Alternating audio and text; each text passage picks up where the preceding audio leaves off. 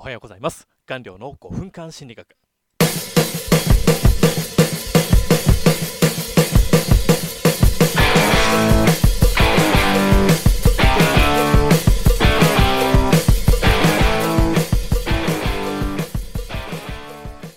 電子書籍作家の、えー、顔料です。で今日お話しするテーマがですね SNS 疲れした時の、えー、1分解消法というテーマでございます。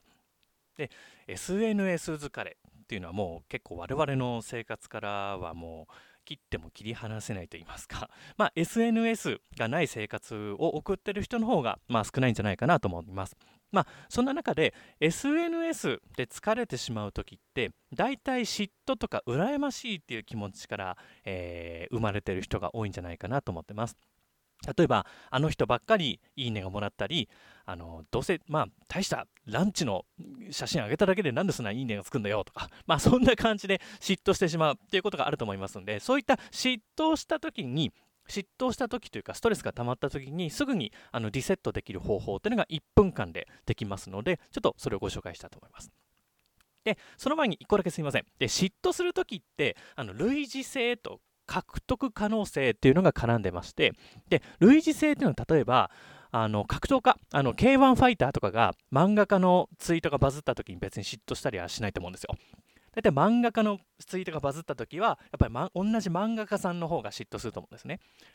で加えてこの獲得可能性というのは自分のクオリティの漫画でもその1000いいねぐらいいくはずなのになぜか自分は10いいねぐらいしかつかなくってその山田さんのツイートはなぜか1万ツイートされ1万いいねされるだとか、まあ、そういった自分のクオリティでも可能性そこまでいける可能性はあるのにって考えてしまうのがこの獲得可能性。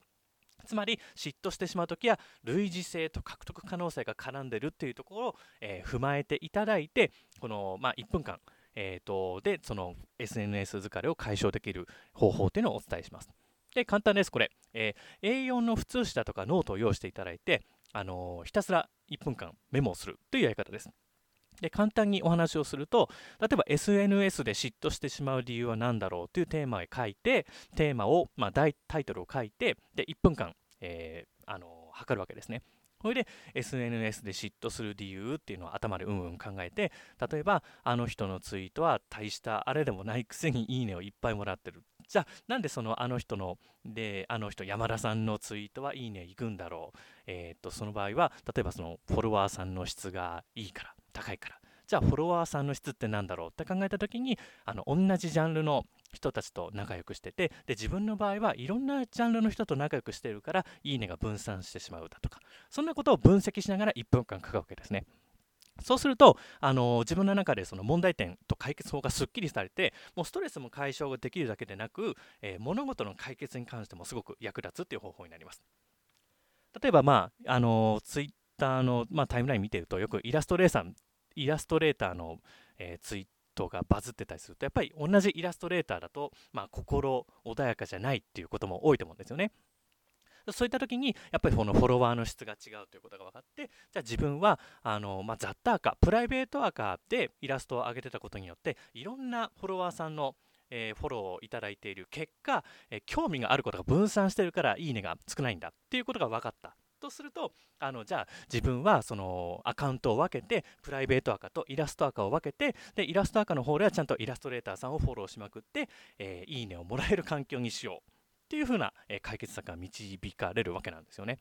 なので、これ、あの SNS 疲れだけじゃなくて、仕事の解決だとか、あの悩みだとか、そういったことも1分間でメモでガーガーガーガー書いていくとかなり頭の中がすっきりするだけでなく問題点がクリアになってそれに対する解決法が深掘りできるっていうすごくいい方法でありますので。で僕も最近これ始めたばっかりなんですけどめちゃくちゃ役に立ってます。で論理的に物事を考えられるようになるので頭が良くなるっていうメリットまでついてますのでぜひこの1分間メモ活用してみてはいかがでしょうか。では今日も元気にいってらっしゃい。